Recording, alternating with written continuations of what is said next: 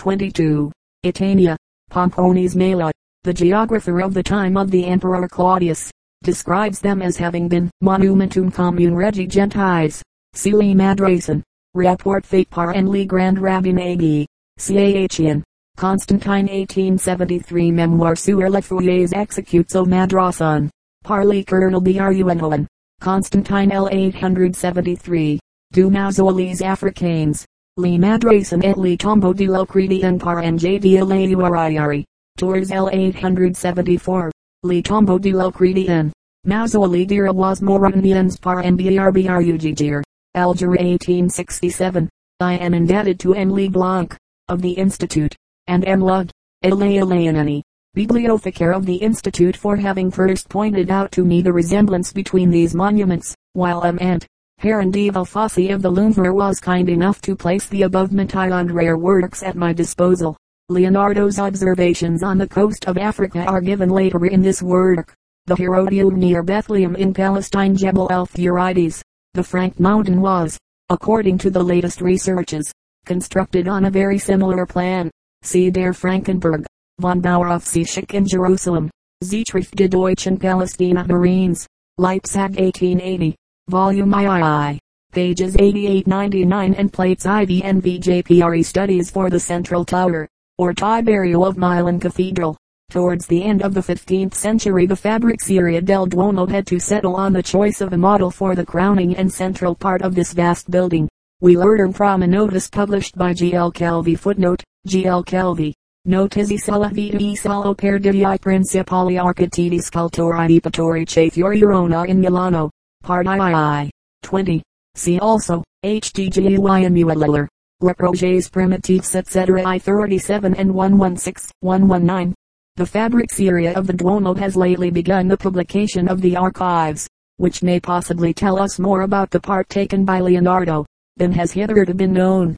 That among the artists who presented models in the year fourteen eighty-eight were Bramondi, Pietro di Gonzola, Luca Papirio Fancelli, and Leonardo da Vinci. Several sketches by Leonardo refer to this important project. Place X C I X. Number two Miss S K I I I. Number thirty-six A small plan of the whole edifice. The projecting chapels in the middle of the transept are wanting here. The nave appears to be shortened and seems to be approached by an inner vestibolo. Place C number two T R. twenty-one.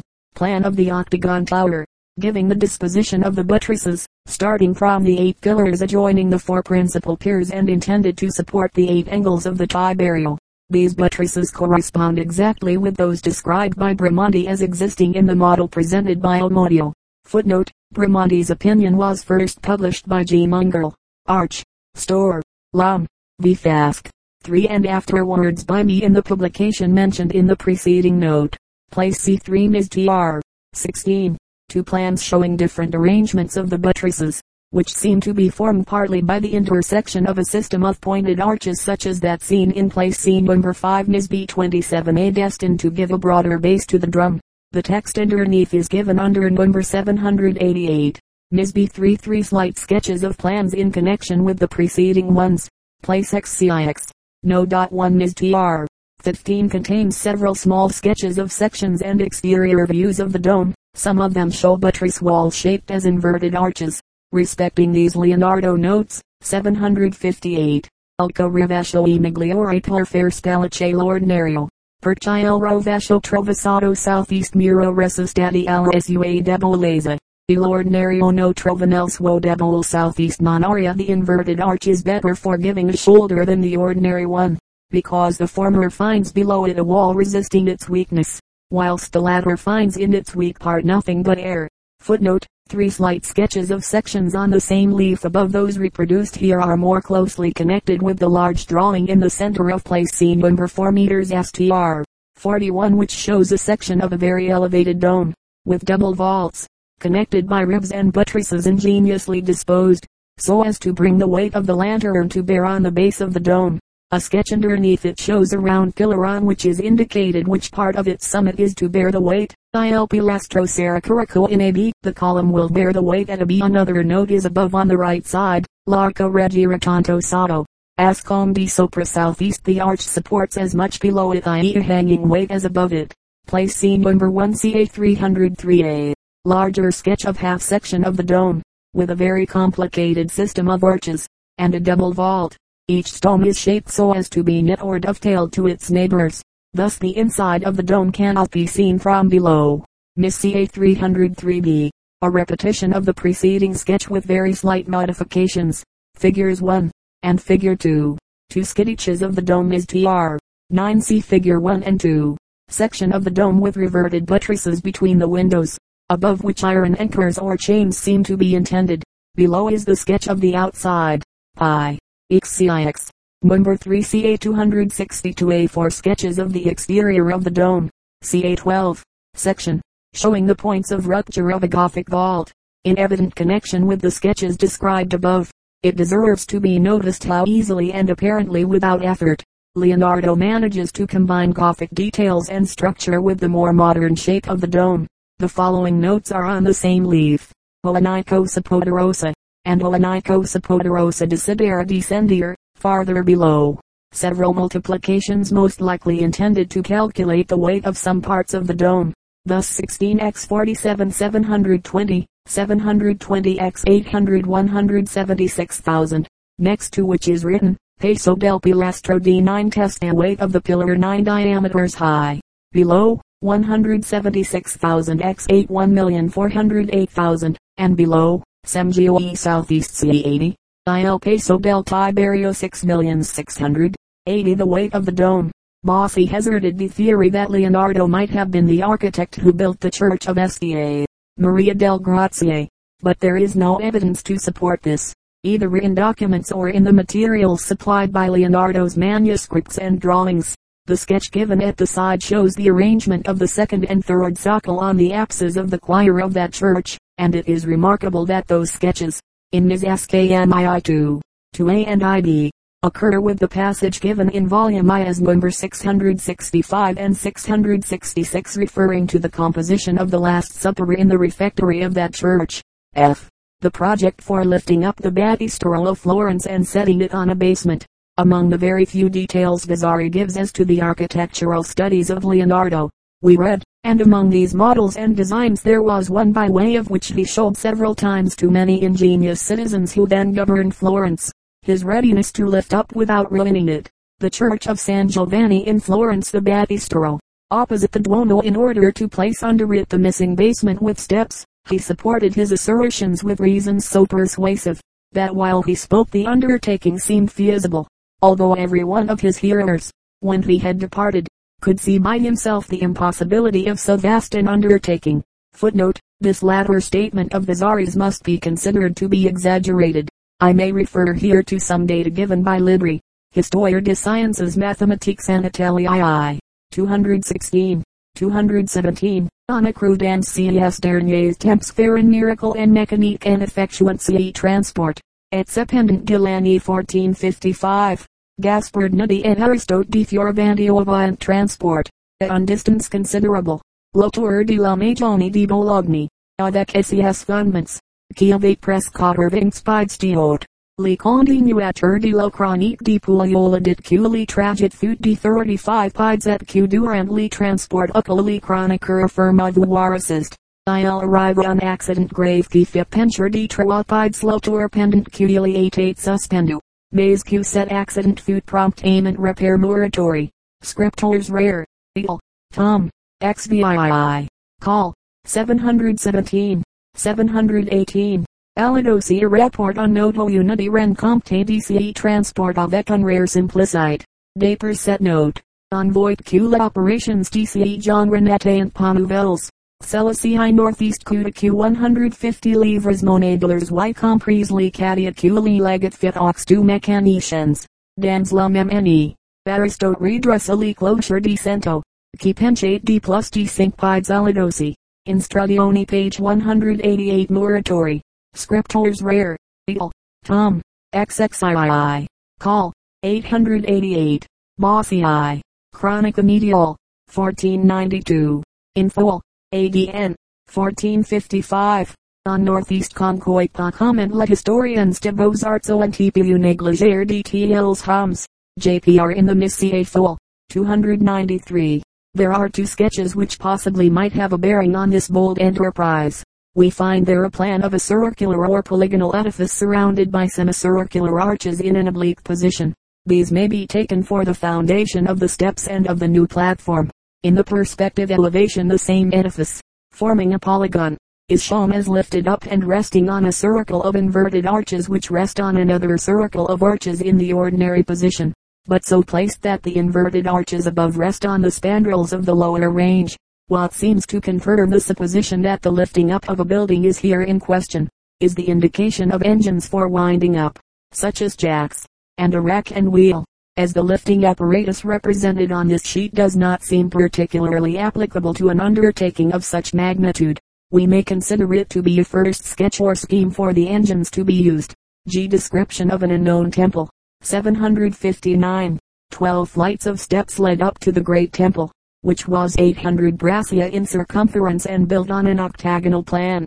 At the eight corners were eight large plinths, one braccia and a half high, and three wide, and six long at the bottom, with an angle in the middle. On these were eight great pillars, standing on the plinths as a foundation, and twenty-four braccia high, and on the top of these were eight capitals, three braccia long and six wide, above which were the architrave frieze and cornice, four braccia and a half high, and this was carried on in a straight line from one pillar to the next, and so, continuing for eight hundred braccia, surrounded the whole temple, from pillar to pillar. To support this entablature there were ten large columns of the same height as the pillars, three braccia thick above their bases, which were one braccia and a half high. The ascent to this temple was by twelve flights of steps, and the temple was on the twelfth, of an octagonal form, and at each angle rose a large pillar, and between the pillars were placed ten columns of the same height as the pillars, rising at once from the pavement to a height of twenty-eight braccia and a half, and at this height the architrave, frieze and cornice were placed, which surrounded the temple, having a length of eight hundred braccia, at the same height, and within the temple at the same level, and all round the center of the temple at a distance of twenty-four braccia farther in are pillars corresponding to the eight pillars in the angles, and columns corresponding to those placed in the outer spaces. These rise to the same height as the former ones, and over these the continuous architrave returns towards the outer row of pillars and columns. Footnote, either this description is incomplete, or, as seems to me highly probable, it refers to some ruin. The enormous dimensions forbid our supposing this to be any temple in Italy or Greece. Syria was the native land of colossal octagonal buildings. In the early centuries A D the temple of Baalbek, and others are even larger than that here described. J P R V Palace architecture. But a small number of Leonardo's drawings refer to the architecture of palaces, and our knowledge is small as to what style Leonardo might have adopted for such buildings. Place C I I number one W X V I I. A small portion of a facade of a palace in two stories, somewhat resembling Alberti's Palazzo Rucellai. Compare with this Bramonti's painted front of the Casa Silvestri, and a painting by Montorfano in San Pietro in Gessate at Milan. Third chapel on the left-hand side, and also with Bramonti's palaces at Rome. The pilasters with arabesques, the rustic between them, and the figures over the window may be painted or in sgraffito. The original is drawn in red chalk. Place L X X X sign number one is T R. forty-two. Sketch of a palace with battlements and decorations. Most likely graffiti. The details remind us of those in the Castello at Vigevano. Footnote one. Count Giulio Porro, in his valuable contribution to the Archivio Storico Lombardo, and O V I I I, Fasc. four thirty-one December eighteen eighty-one, Leonardo da Vinci, Libro di Annotazioni e Memorie, refers to this in the following note. Alla Pag. forty-one Vieu noceso di volta ed accanto scris, il pilastro sarà curato in su sexi potrebbe darsi che rifra sulla cupola della chiesa del Grazie tanto più che a Pag. forty-two Vieu undisegno che rassomiglia si al basamento che ogni side nella part esterna del coro di quella chiesa. This may however be doubted. The drawing, here referred to, on page forty-one of the same manuscript, is reproduced on place C number four and described on page sixty-one as being a study for the cupola of the Duomo of Milan. J P. Armizemzi. zero. Contains a design for a palace or house with a loggia in the middle of the first story, over which rises an attic with a pediment reproduced on page sixty-seven. The details drawn close by on the left seem to indicate an arrangement of coupled columns against the wall of a first story. Place L X X X V number fourteen is S K M L seventy-nine. It contains a very slight sketch in red chalk, which most probably is intended to represent the facade of a palace. Inside is the short note seventy-seven seven and seven. Miz J twenty-eight A C pages sixty-eight. Figure one and two contains a view of an unknown palace. Its plan is indicated at the side. In Miz B R M one twenty-six A C figure three on page sixty-eight there is a sketch of a house, on which Leonardo notes, cause a contratterrazi house with three terraces. Place C X. Number form is L thirty-six B represents the front of a fortified building drawn at Cesena in fifteen oh two. C. Number ten forty. Here we may also mention the singular building in the allegorical composition represented on place L V I I in volume I. In front of it appears the head of a sphinx or of a dragon which seems to be carrying the palace away. The following texts refer to the construction of palaces and other buildings destined for private use. seven hundred sixty. In the courtyard the walls must be half the height of its width, that is if the court be forty braccia. The house must be twenty high as regards the walls of the said courtyard, and this courtyard must be half as wide as the whole front. Footnote, see place C I. Number one, and compare the dimensions here given, with number seven hundred forty-eight lines twenty-six twenty-nine, and the drawing belonging to it. Place L X X X I. Number two, on the dispositions of a stable. seven hundred sixty-one. For making a clean stable, the manner in which one must arrange a stable, you must first divide its width in three parts, its depth matters not, and let these three divisions be equal and six braccia broad for each part and ten high, and the middle part shall be for the use of the stablemasters, the two side ones for the horses, each of which must be six braccia in width and six in length, and be half a braccio higher at the head than behind. Let the manger be at two braccia from the ground, to the bottom of the rack, three braccia, and the top of it four braccia. Now, in order to attain to what I promise, that is to make this place, contrary to the general custom, clean and neat, as to the upper part of the stable, that is where the hay island, that part must have at its outer end a window six braccia high and six broad, through which by simple means the hay is brought up to the loft, as is shown by the machine, and let this be erected in a place six braccia wide, and as long as the stable, as seen at K P.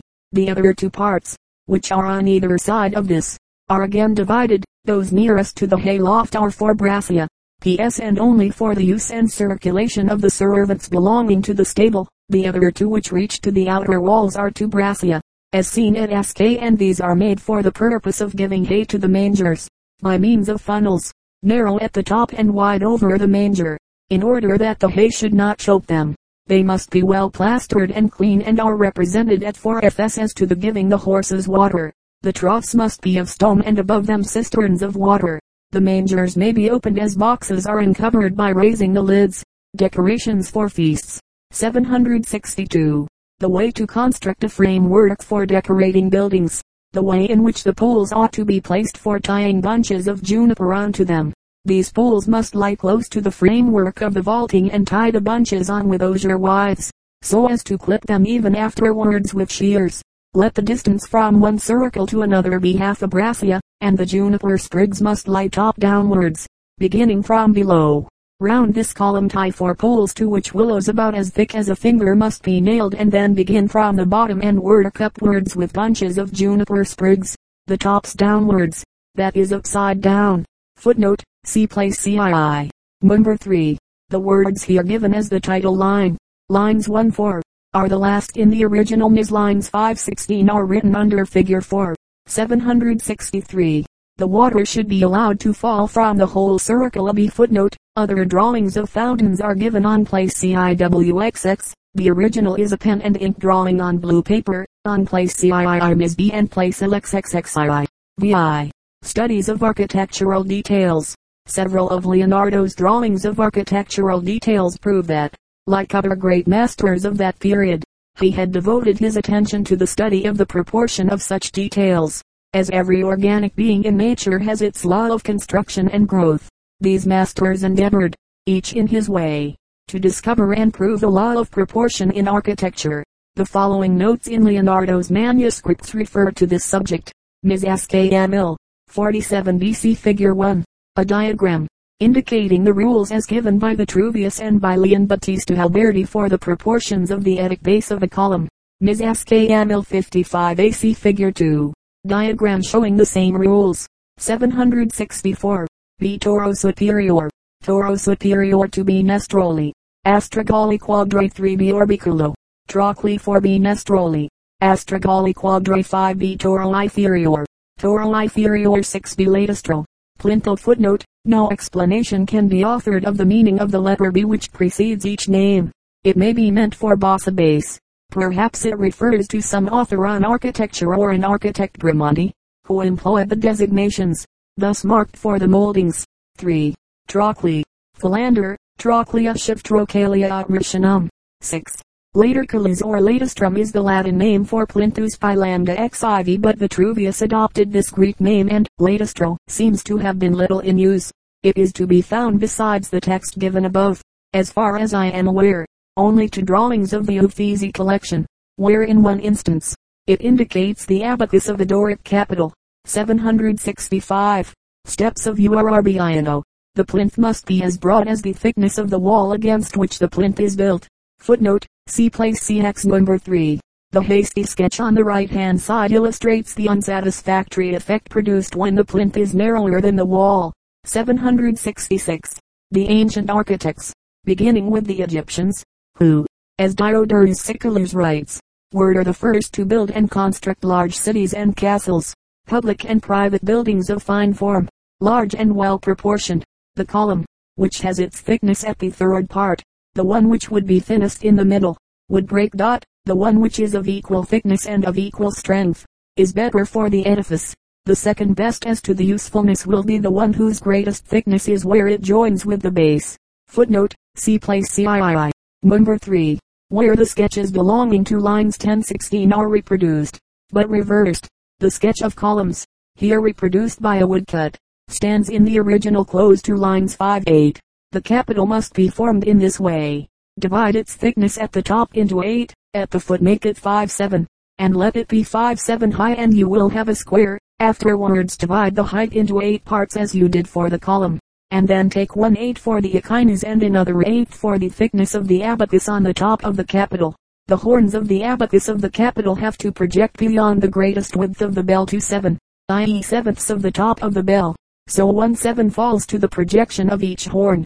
The truncated part of the horns must be as broad as it is high. I leave the rest, that is the ornaments, to the taste of the sculptors.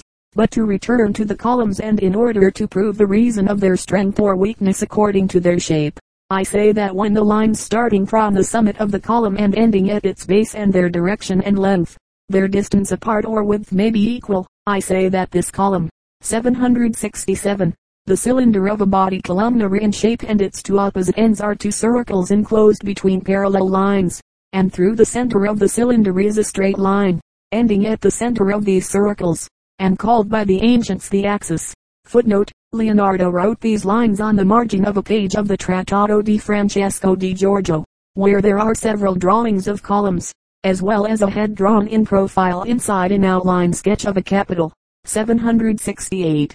A B is one three of N M, M O is one six of R O. The Ovolo projects one six of R O, seven one five of R O. A B is divided into nine one two, the abacus is three nine, the Ovolo four nine.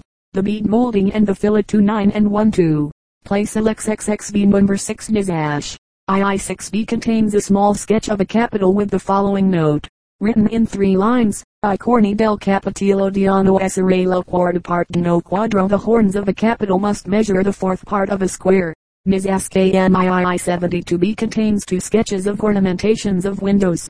In Miz C A three hundred eight A, nine hundred thirty-eight A C place L X X X I I number one. There are several sketches of columns. One of the two columns on the right is similar to those employed by Bramondi at the Canonica di S. Ambrogio.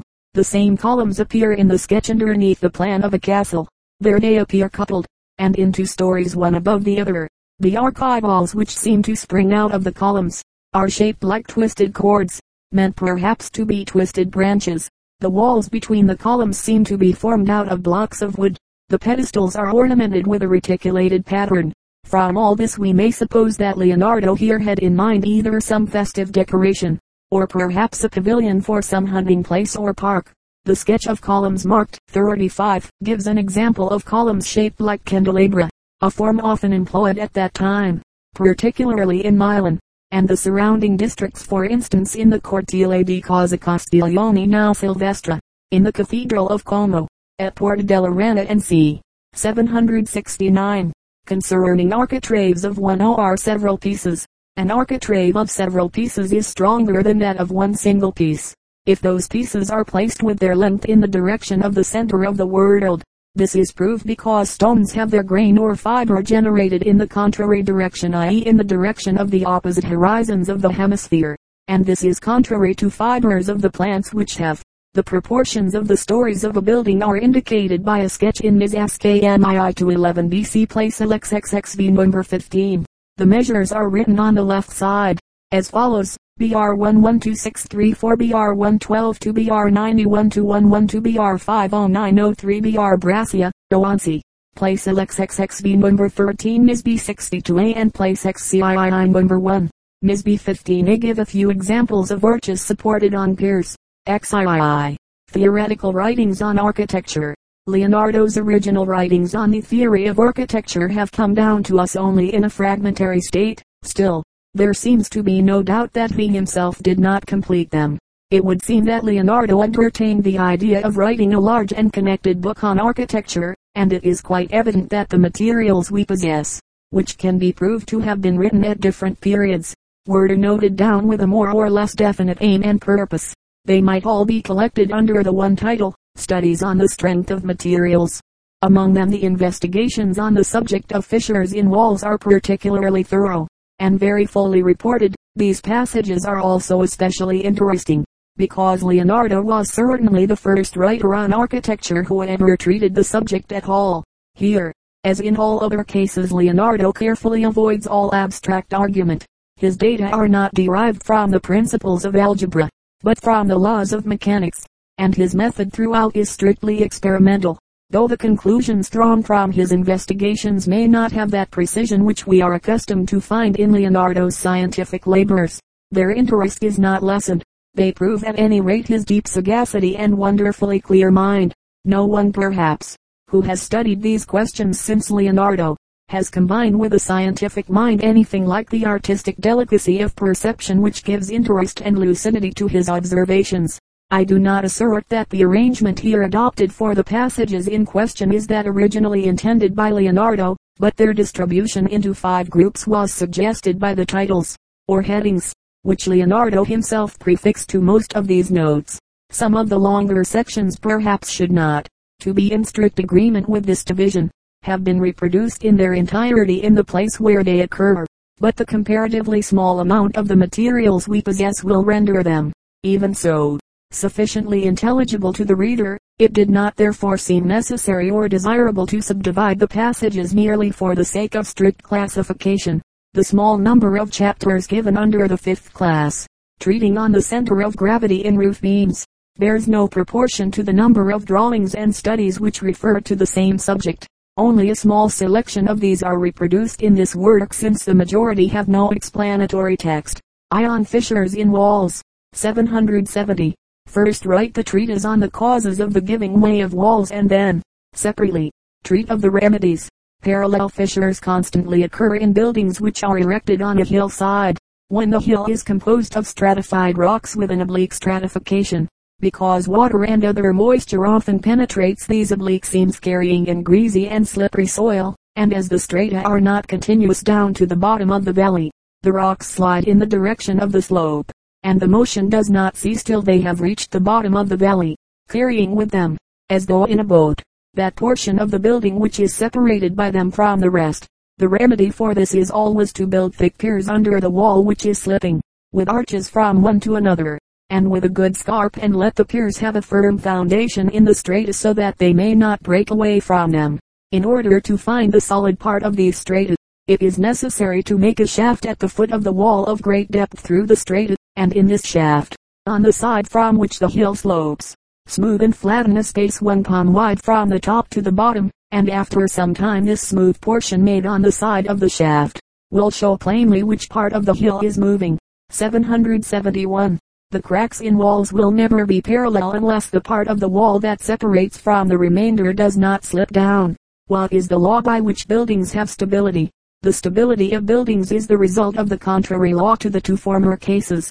That is to say that the walls must be all built up equally, and by degrees, to equal heights all round the building, and the whole thickness at once, whatever kind of walls they may be. And although a thin wall dries more quickly than a thick one, it will not necessarily give way under the added weight day by day, and thus, although a thin wall dries more quickly than a thick one, it will not give way under the weight which the latter may acquire from day to day, because if double the amount of it dries in one day, one of double the thickness will dry in two days or thereabouts. Thus the small addition of weight will be balanced by the smaller difference of time.